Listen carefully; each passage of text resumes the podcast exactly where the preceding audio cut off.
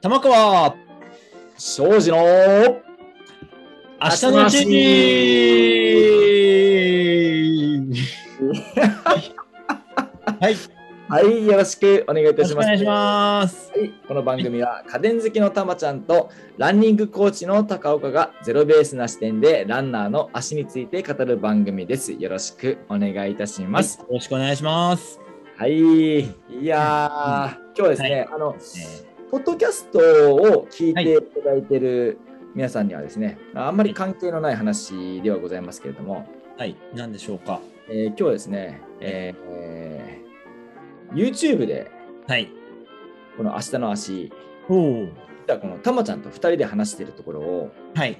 初めてお披露目するというですねおお、えーチャレンジ企画ですね。企画ですねそうですね。再生回数落ちます落ちませんか。大丈するかもしれませんねねわかりませんもう、はいもう高岡がお酒飲みながら話してるっていうのがねここでバレる話になってきますけれども夫。そうですね。僕もあの 普段被らないキャップを被 り、髪ボサボサなんで。ちょっと後ろ側になんかあの V のシューズメーカーがありますねなんかねあ、これですかビボベアフットのあ格好ですね。なるほどですねまあこれねちょっといっぱいあ今日はる、いっぱいあるんですよ。ねポッドキャストを聞いていただいている皆さん何のこと何のことかわからないっていうね感じは。ないこれは YouTube への誘導をしているところですね。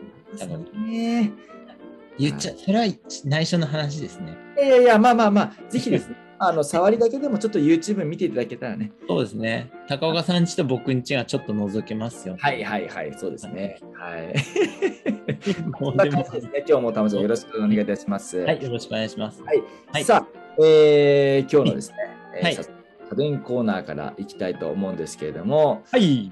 たまちゃん、今日の家電コーナー、何を買わされるんでしょうかはい、えー今日紹介するのは、高岡さんもはいよく使っていらっしゃる家電製品、はいはいはいはい。ビルファースバートアロマ。あ、あれ 高岡さん、えなビルなファースバートアロマですけど、ご存知ないはい。スマートアロマというと、その、あのー匂い系のやつですかスバート、ああのスバートスバート。あの、のノルウェーの会社なので、ななんか、ノルウェー語なんですかね。はいスバートはいえっ、と、コーヒーグラインダー、コーヒーミルですね。豆引くやつ。ミルはい。コーヒーですかコーヒーミルです。はい。ミルですかそうです、そうです。なるほど。はい。あの、最近ですね、えっ、と、僕のよく知っているランニングコーチで鍼灸師の方がボイシー始められたんですよ。はい。はい。。はい。はいあの、で、僕、ボイシーに結構ハマってて、はい。はい。はい。それで、あの、コーヒー関係のものを探して聞いてたんですね。はい。そしたら、あの、ヨーロッパの家庭には、あの、80%はい。コーヒーミルがあるそうなんですよ。おお、なるほど。じゃあ、そうそう、豆からちゃんと引くということですね。そうです、そうです。あ日本の普及率は15%程度らしいんですね。 あ。日本はね、茶がありますからね。がありますからね。まあ、ただ、日本は世界第3位のコーヒー消費国だそうですよ。そうなんですか。はい。今、まあ、ちょっと変わってそうな気はしますけれど、まあ、それでも相当コーヒーは飲んでる国なので。その割には、あの、家庭、各家庭のコーヒーミルの普及率は低いと。そうですね。どっちかっていうと、あの、コンビニコーヒーだったり、缶コーヒーだったりっていうものなのかもしれないんですけれど、はい。はい。はい。はい。はい。で、まあ、僕もそう思うんですけど、あの、コーヒーを美味しく飲む、まあひあの、一番のポイントは、豆から引くっていうところだと思うんですよ。そこですよ。本当にそこだと思いますね。あの、粉で買ってしまうと、あの、香りが抜けるのが早いんですよね。わかるわかる。ねう、んあの、野菜だってそうじゃないですか。みじん切りにした野菜を買ってきて、生もちするわけないじゃないですか。例えが上手。ありがとうございます。家電に関しては。という確かに。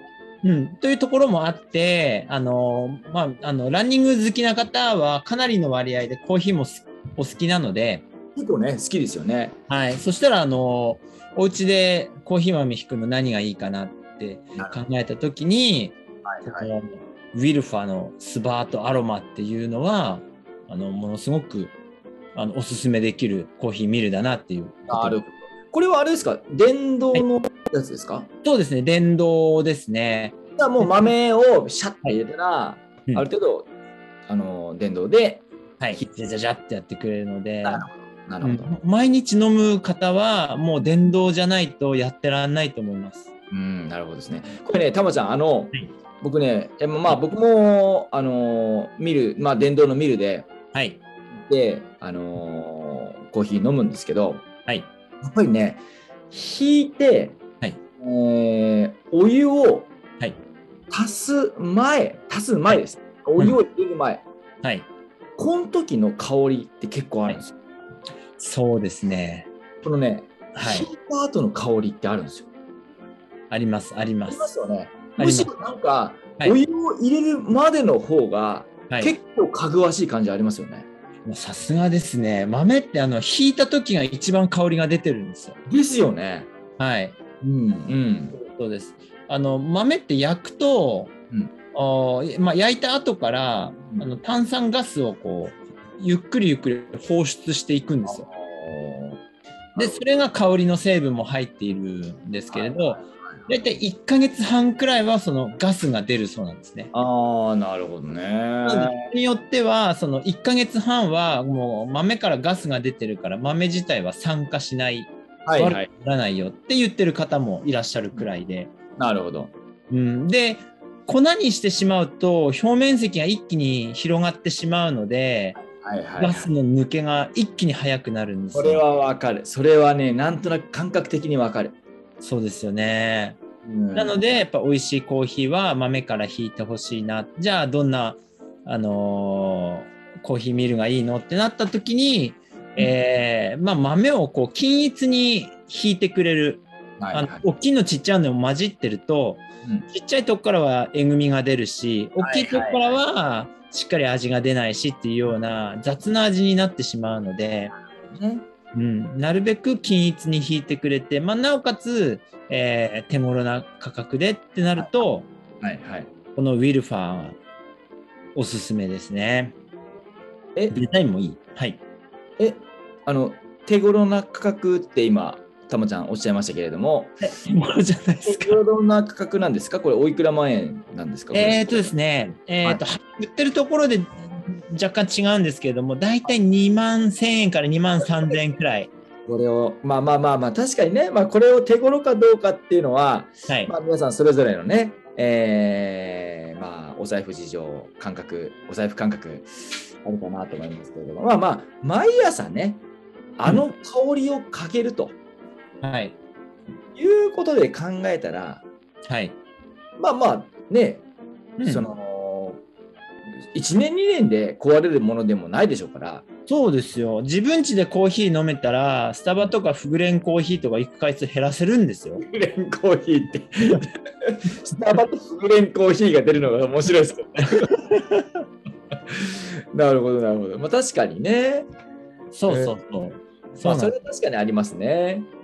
すなので、あのーまあ、その中で、まあ、大体家庭用でおすすめっていうところで、これなんですけど、あのちなみにゼロベースで使ってるのもあのウィルファーのコーヒーミルだと思うんですけど、ね。はいはいはい。持ってねあの表面のデザイン銀色でしたそれとも真っ黒でした銀色です。銀色銀色ですかはいあはいの、い今紹介したのはあのそれのまた新しいタイプなんですよあれ出てるんですか出たんです高岡さんええっ、とそのシルバーのやつは、ーえーウィルファスバートニマルトっていうらしいんですねおー意味は知らないですニマルトの、はいはいはい。で新しいのは何どうなったかっていうと、えーモーターの回転速度をはい下げたそうですあ下げたゆっくりはい下げた。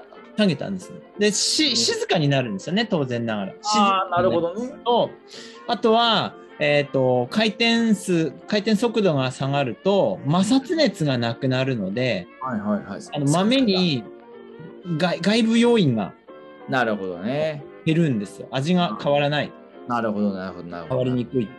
で、で、えー、大体こういう回転速度を下げましたっていうのは、悪いモーターにグレードダウンした時にもこういう表現するんですよ。なるほど、なるほど、なるほど。ただ、ウィルファのこの新しいタイプは、モーターのトルクは上がってるそうなんです。上がってるけど、はい、力強くゆっくり回るっていう。なるほどね。ね、ちょっと痺れるバージョンアップなんですよ。見えますね。はい。なるほど、なるほど。ということで、今回は、えーウィルファのスバートアロマのご紹介でございました。ありがとうございました。もうきっちりね、今10分で収まってきました ね。マジですかかかってないですよ。いやいやいや、10分で収まってきましたね、たまちゃん。いやー、でもね、コーヒーはね、あの、はいあのコーヒーの香りを嗅ぐと、はい。もうまあ、これはもう、まあ、僕だけかもしれませんけれども、うんうん。幸せな気になる。そうですね。はなんい。かわかんないんだけど、はい。おい、お前、ちょっと行き過ぎ、あの、行き急いでないかって言われてる感じがする。ゆっくりしようぜって。 そうもっとゆっくり行こうよって言われてる感じがして、はい。ああのーいつもね、癒しをいただいてます、本当に。あうー、ん僕もあ、の、朝飲むコーヒーは全く同じですね。うん、日中飲むコーヒーは、お前サボんなよ。ちょっとカッてくれよ。お前みたいな目、目覚め、目覚ませって。目覚ませみたいな、 そういう表情もありますね。はいはいはいはい。はいコーヒーにもね、いろんな表情ありますけれどもね。はい。そうですね。はいまあ、そんな感じで今日はね、はいコーヒー見るのごご紹介。紹介でした。はい。はいまあちょっとね、まあ2万ぐらいですから、ちょっとやっぱりね、うっかりすると、おー手が出そうな感じではありますけれどもね。まあ、ね慎重に選んでいただいて。ぜひぜひ。はい。はい。まあ、たまちゃんが勧めるもんですから、まあ、悪いものではありません。悪いものではないと。ゼロベースで使ってるものですから、悪いものではありません。はい、そんな感じでね、まあ、ぜひ、まあ、まあ、朝だけではなくてね、まあ、コーヒータイムをね、ブレイクタイムですよ、ブレイクタイム。ブレイクタイムしましょね、あの、はいちょいちょいね、休みながら行きましょうっていうところですね。う。そうですね。はい。はいさあ、そんなこんなでですね、えーは今日のテーマに参りたいと思います。あります。えー今日はですね、今日はですね、というかですね、えー今回、えー2月、今はいもう2月、まあ今日は収録2月8日に収ここ録ですすね。はい。もう、えーこれが出るのはあー2月のお今度土曜日かな土曜日ですね。土曜日の朝5時ですね、 12ですね2月12に、えー出てるんですけれども、はいえーここからですねちょっとおーシリーズものでいこうかなと。そうですね。構成を少し変え変えて、はい。うん、あのちゃんとね、はいえー皆さんに、えーこのポッドキャスト聞いてもらって、うんおーなんかこう得てほしい。得てほしい得てほしい。得てほしいそうですね欲。しいっていうのがね、はいえ。ーまあ、せっかく聞いてもう30分40分ねだらだらこの 40, 40過ぎ のおじさん2人。ねおっさん2人が話してる、えーのお付き合いいただいて何も持って帰っていただけないっていうのはねさすがに僕らもちょっとねそうですね。忍びない。伸びないところがありますから、はいやっぱこうね何か持って帰っていただけるようなはい。内容をお届けしようかなと思いまして。そうですね。テこーのあマ。の2月はですね、えー3回にわたって、2月、えーこの後3回にわたって、えーシリーズはい。でお届けしていきたいと思います。はい。でそこでですね、え2月のテーマは、はい。厚底シューズでございます。厚底シューズでございます。はい。厚底シューズでございます。そうですね。もう、ね何部やっても語り尽くせないはいほどの、はい、ものですけれども。まあとはいえですね、はいと。はいえ、うん厚底シューズと言ってもですね、はい。えー完全に僕は否定派でもありません。うん。はい。はい、厚底シューズは厚底シューズで、あのーランニングライフを豊かにする、えーはいえーものでもあるなというふうにも思っております。はい。そうですね。うんまあ、そういうところでですね、まあ、厚底シューズ、まあ、とはいえ厚底シューズのはい。うまいところもある、ある。あります。いいとこもあるよね、そうですね。っていうところ、まあ、そのあたりをですね、えーまあ、2月3回に分けてですね、ちょっとお話ししていこうかなというふそううにですね。思っております。で、今回はですね、えー そのまあ、あのシリーズ最初1回目というところですね、はいえーまあ、まずは、はい厚底シューズのネガティブなことについてちょっとお話ししていこうかな とそうですね。あ思いまの注注意点じゃないですけどね。まあねこれは、えーまあ、僕らとしてはですね、はいえー明日の足というこの番組としては、はいまあ、やっぱり触れておかなければいけないところかなと思いますのでそうですね。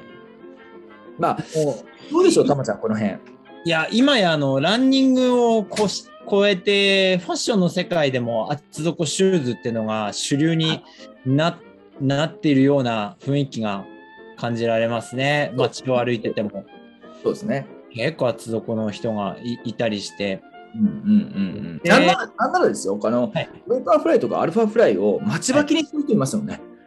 まれにいますねいないいないいなくはないいるいます、いいまるす。いたるまに見ますよ、僕。はいいますねうん。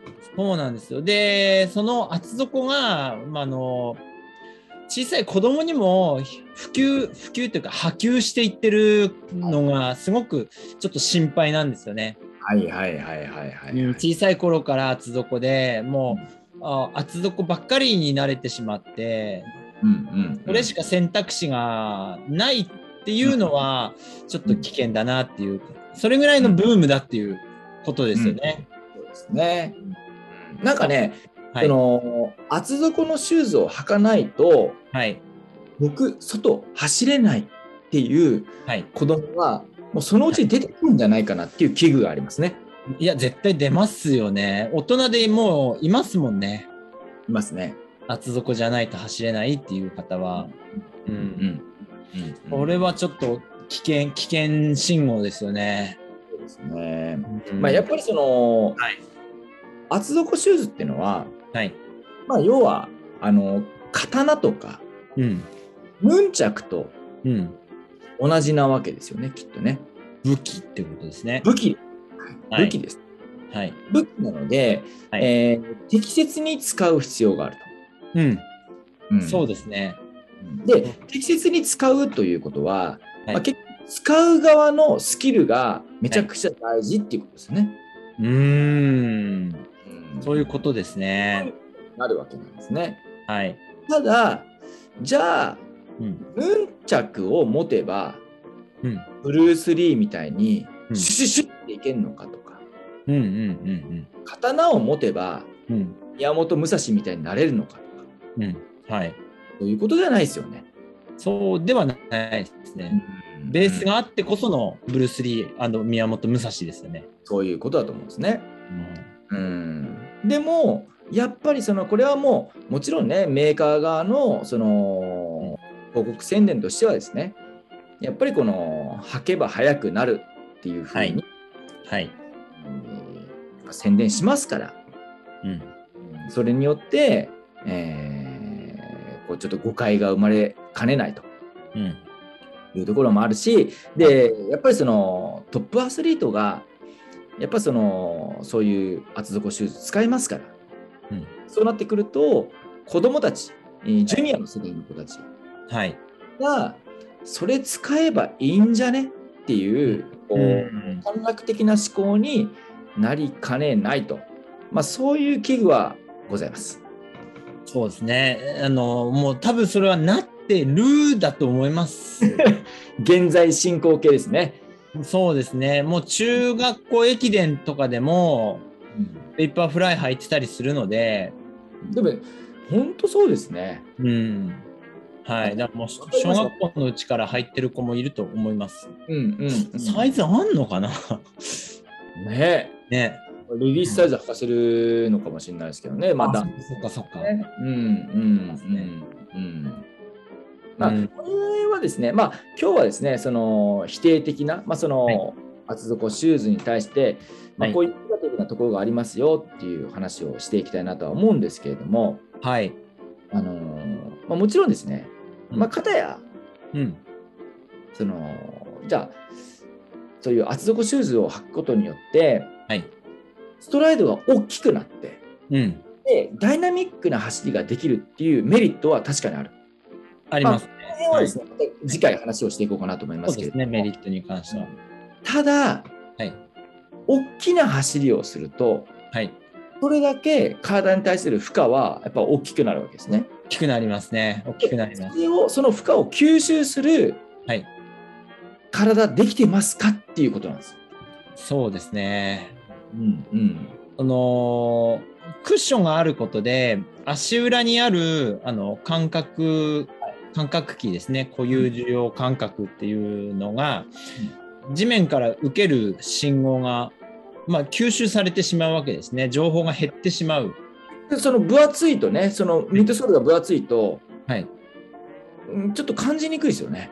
感じにくいですねもう単純にあの手袋をして物を触って分かるかっていうそういう感じタマにちゃんマジでそう。マジでそう。ね本当にそう思いますね。うんなの、で、あの、なん、なんですかね。あの、手袋、あの、スキー手袋、あの、はいミトンの手袋をして、逆立ちをして、うまくできるかっていうような感じで、バランスは、あの、クッションがあると、絶対悪くなる、うん、悪くなるんですよね。なので、その、なんだろう、その、クッションで固有需要感覚が減っているから、不格好な走りができてしまうっていうところに注目してほしい。なるほど。なるほどですね。うん、まあその要はまあそのなまあ綺麗なフォームが効率的なフォームってまあそこはイコールじゃないかもしれませんけれども、そうですね。うんまあその体に負荷のかかるような、うん無駄必要以上に負荷がかかるようなフォームで走っていてもはい、走れちゃうっていうことですね。そうですね。うんうん、裸足になるとかかとから着地しないっていうのが、まあ、そのいい、うんいい例ではあるんですけれども、はいはいはいはいはい。その裸足じゃ走れないような衝撃の強い走りが、あの厚底だとできてしまう。うんっていうことですね。であのできてしまうのでその衝撃の強い走りが悪いっていうう体にとって悪いんだっていうふうにならないのでうんうんうんなの、で、な結局その無無理した走りなのでどっかにはあのふ負担がかかって痛みが出てしまう。うんうん、そうですね。ことになりそうでなおかつその痛みっていうのはその早い時点でうん気づいてあの、走り方修正したり、まあ、休むとかそういうことができるんですけど、クッションがあるからその痛みもなかなか感じにくい大元になるまで気づきにくいっていう要素もあるんじゃないかなって僕は、それありますね。はいうんうんもう大火事に大火事になるまでは気づけないっていうところですよね。そうですねでそのうソールが薄いとか、はい私とか、はいまあまあ、そういう、えーフットウェアとかあのフット環境で走ると、まあ、ぼやの状態でうんうん走るわけですね。そうですねうんでぼやで気づけたらはい消化消化活動も結構なめらかじゃないですか、すぐすぐ消せるじゃないですか。バケツバケツで消せるんですよねそうそうそうそうそう。だけど、もうその、大火事になっちゃうと、まあ、消防車読まなきゃいけない。まあ、本当にうん大変な消火活動が必要になって、はいその後のダメージもひどいですよね。ひどいですねうん。うんだから、はいああ、どうぞ、どうぞ、たむちゃん。あとあのーこうこういう理屈を分かってないとこんなにクッションのある厚底履いて怪我した俺ってダメだっていうようなあのー精神的にも良くないんじゃないかなって思いまあすー、ね。まあ、自分をね、こう、必要以上に、もう、こう、はいなんあの、攻めてしまうっていう。そうですね。可能性もありますよね。うんだって、こんなにね、はいこんなに厚底なんだから、はい。怪我するはずないでしょっていうね。うん。うんしかもこんなに厚底を履いてるんだから、タイムが出ないはずないでしょっていう。そうそうそうそうそうですね。そういう要素もあるんじゃないかなって思いますよね。だからこそですねうん、まあまあ、そのゼロベースな視点でですね、はい。あの自分のうん素の足の状態、うん。うんをもう一回こう見直してみるっていうのは大事なのかなと思いますね。そうですね。うん。やっぱりある程度知識知識も必要だとは思うんですけれど、でも体の中で起こってることに、ことあの体自分の体の中で起こってることですから、自分が気づかなきゃいけないわけじゃないですか。そうなんです。そうなんですよ。なのにこう、まあ、結局地面と接するのは足だけでうん足にはそのクッションがついてるってなると外部から入ってくる情報、まあ、一番足の裏から入ってくる情報を遮断してしまうとなかなか体の中で起こってることも気づきにくくなるなっていう感じはすごくしますね。でもね、たまちゃん、あのやっぱり裸足で走るとか、はい裸足のシューズで走るっていうのは、はい。要は手間なんですよ。うんうん。はい。あーだし、めんどくさいし、うん。やらないきゃやらない方がいいってみんな感じてるんですよね。うんはい。だけど、まあ、多分あのタイムを狙っているランナーはい。あのフルマラソンで自己ベストを狙うとか、はい。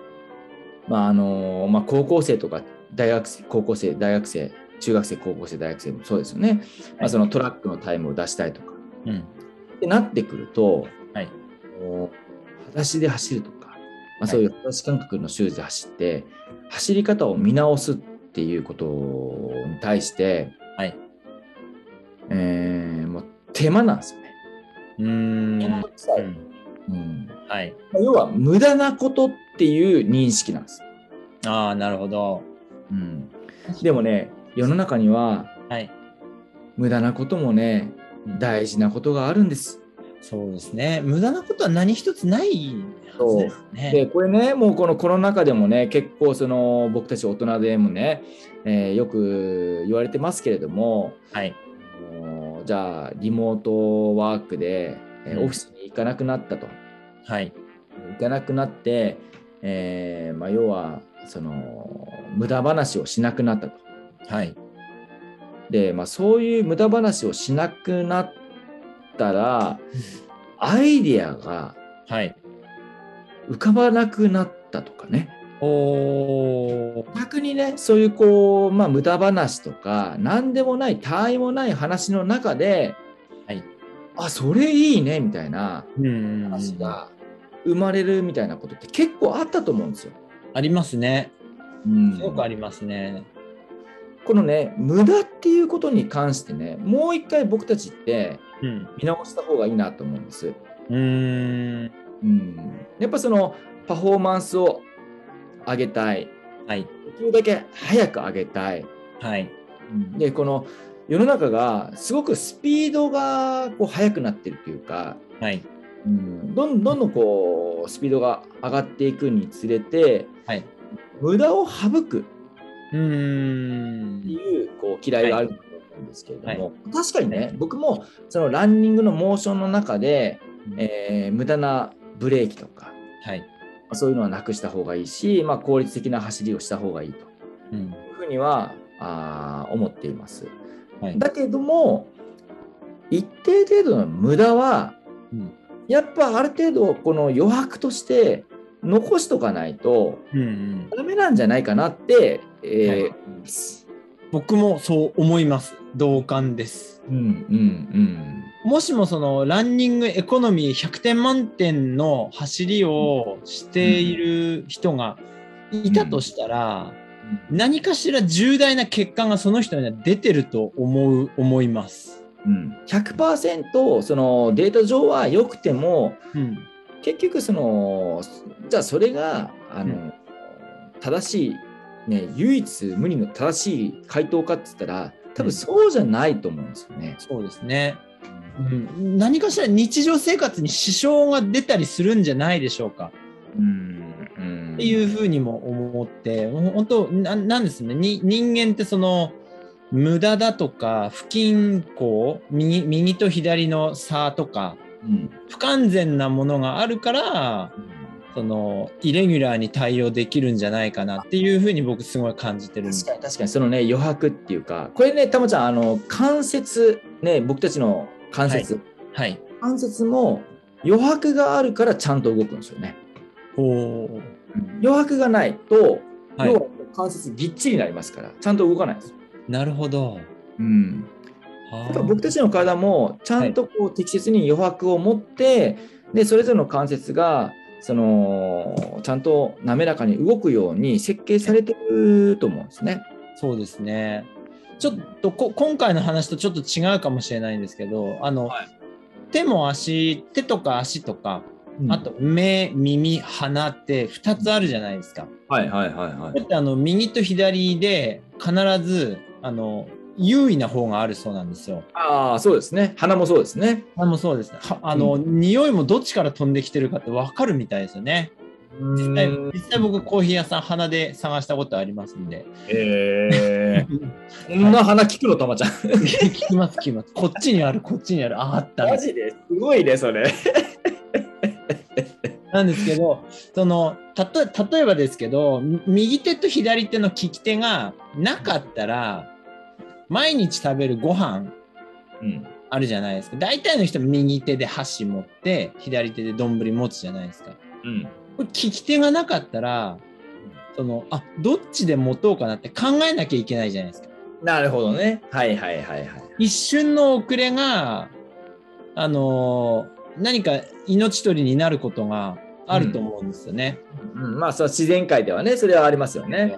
はい、うに人間の進化ってそういうところだと思うので、なのでそういうことがこういちいち考えなくてもいいように左右差があるんだなっていうふうには思ってるので、なるほどなるほど。それはあり,、ありそうですよね。ちょっと話それちゃいましたけれど、いやいやいや、この左右差に関してもですね、はい、ちょっとまたね、今月じゃなくて、まあ、来月ぐらいにちょっとまた、ね、じっくりお話ししようかなとは思ってますけどね。はいもうこの辺もね、たまちゃんとさっき計画立てましたから ね。面白い ね。まあでもあの人の体ってこうかん完全じゃなく不完全なところ、余白があるよっていうのはうんすごくはいこれね、思います。あのー本当に無駄に関しての,、はいあの僕たちの寛容度っていうのは、はいあのーやっぱりちゃんともっ、あのー上げた方がいいなと思いますね。そうですね。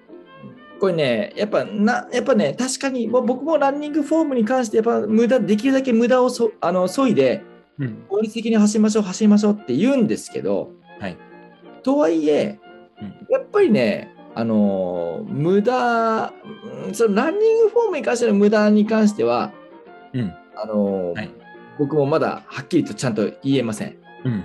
できるだけ無駄は省いた方がいいなと思っています、今今のところ。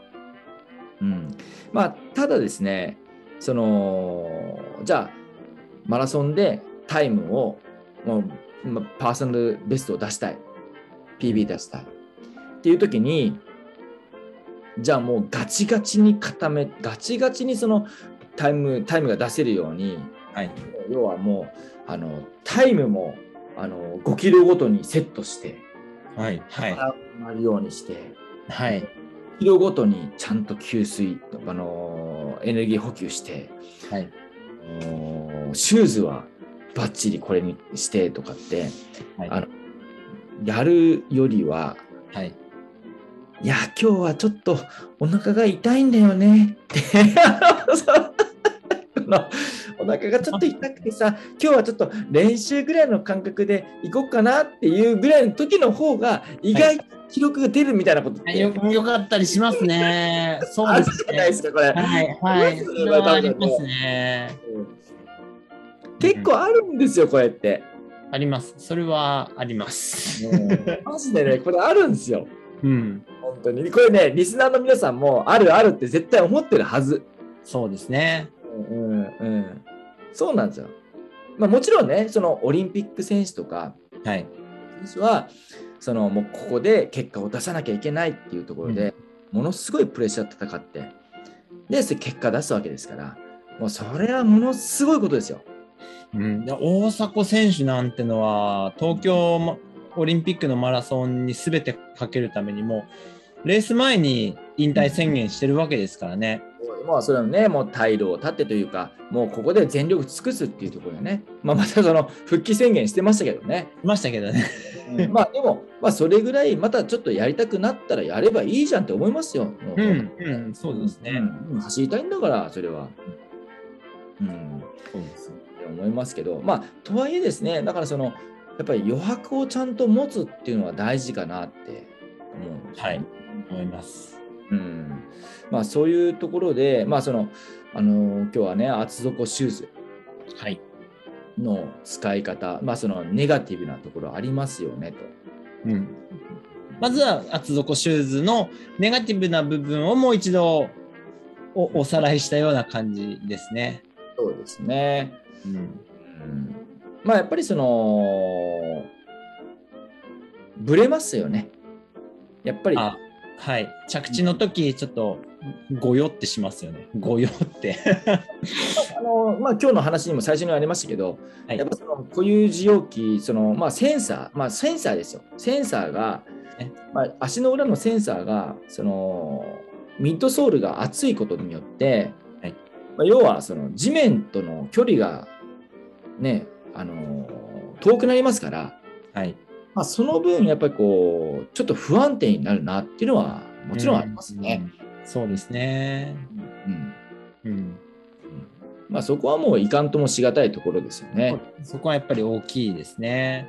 だだだからでもね、はい。そのうんとね気持ち悪いんですあの多分多分気持ち悪いんですあのうんうん僕もアルファフライ持ってますけどはい。アルファフライで例えば1キロ1本その全力で走るとはい。気持ち悪いんですどこについてるか分かんないんです足あがははははは。どこについてるか分かんないんだけどでもタイムは速いんですうーん。多分ねそういう状況なんですねうーん、ああ、じ自分が動かしてる体と実際のタイムがマッチしない。マッチしないなんか気持ち悪いんだけどでもタイムが出てるからうんそれでいいじゃんっていう感じです、ああ、うん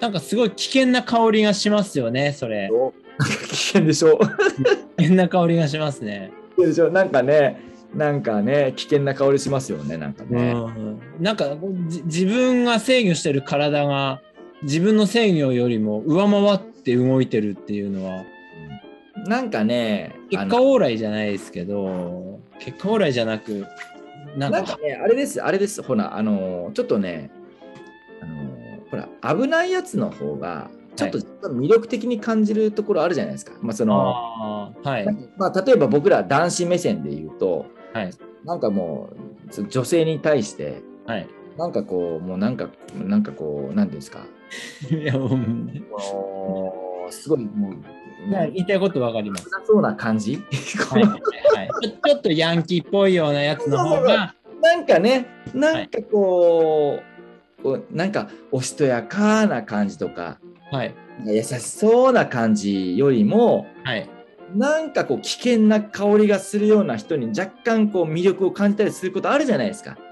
これはう。ん、はい、うん危ない、こいつ、 こいつに関わると危なそうだな、みたいな感じが あっても、やっぱなんか気になりますよね。気になります。ね。ああ、そうですね。うんまあ、そうですうね。ん。なんかでね、僕なんかその厚底シューズ履いて走るのって、はいあのアキラに出てくる鉄夫ってわかりますか？あ、わかんないな。わわかんない。あのすすごい能力を持ってて、はいはい。あの超能力持ってるんですよ。はい。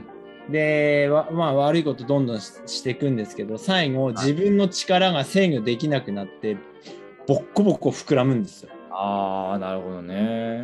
っていうのを感じましたね、今、高岡さんの。確かに、確かに、その、そういう感じですよね。うん結局、その制御できなくなってくるうんうんうん。と。だ結局、その、じゃあ、ヌンチャクで、はい。ヌンチャクを自分で扱いきれなくて。はい。うーん。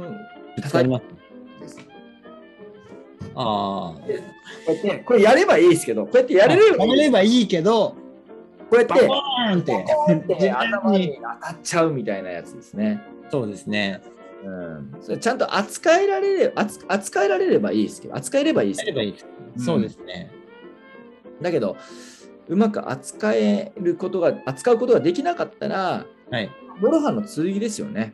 そう、まあ、そこでちょっと考えなきゃいけないのは、その、ベイパーフライとかいうシューズは、世界のトップアスリートのために作られた靴だっていうことですよね。うん。うんだからヌンヌンチャクだってこう、ブルース・リー用に作られてるものだったりしたら、これはその、まあ、要はあのーなまあ、こういう言い方したらだあれですけど戦い慣れていない人たちがはい使って、あのすぐに使えるようなものではないわけですね。うん、そうですね。うん、そうですね。ではもちろんね練習すれば使えるようになるかもしれませんけれども、はい。まあ、道のりははるか遠くねそのになってしまいそううんなう感じでんすね。なんかブルース・リーがヌンチャク使ってるから、オーレもって使ってみたら、鼻の骨折ったみたいな。そんなにねそんなこうあのそうい簡う単じゃないよ簡単じゃないよってことですね。そうですね。そういう可能性は、厚底シューズにはかなりある感じですよね。あとはいえですねたまうんとはいえはい。やっぱり魅力的なシューズなんですよ。そりゃそうです よ。そうそりゃそうですよ。だってね。いやまあやっぱりそのナイキとかもそうですけどナイキもアディダスもアシックスも、ミズノも、はいねもうそのいろんな各メーカーニューバランスもそうですよ。はとかい。もそうです。ねいろんなメーカーがその、メーカーのその技術の推を集めてはい。開発をしてる と。ですね。僕も1万円切ってたら履いてみたいですもん。 1万円切ったらね。出たら。 1万円はなかなか切らないかもしれませんけどね。えー切るはずがないですね。えーまあまあそんなね、えー技術の粋を集めたシューズには確かにやっぱりね、うんえーランナーにとってメリットはあると。あるうんまあそのあたりをですね、はいちょっと次回、次回。うんお話ししていきたいなと思います。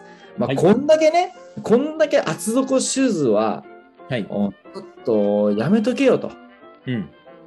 使わん方がいいんじゃないのっていう風なね、えー回だして回でしたけど今日はね。はい。らだけど、来週どういう話来週はもうね、完全に手のひらひっくり返しま すひっね。くり返します。肯定。肯定もします。はい。肯定。我ら。あ肯定できる。るから否定もできるっていうあそういうことですね。スタンスをお見せしたいと思いま。ますあ、それがゼロベースですから。そうですね。あそれがゼロベース。まあ表も裏もね、うん、うん表も裏も、うん、もうゼロベースで、両方ともね、あのーいいところもあるし、悪いところもあると。うん。うんまあ、そのあたりを見ていきましょうっていうのが、まあ、ゼロベース、ゼロベースな視点というところですね。そうですね。はい、まあそんな感じですね。はい。えー今日はですね、もう、あのーこの画像がですね、はい。おります。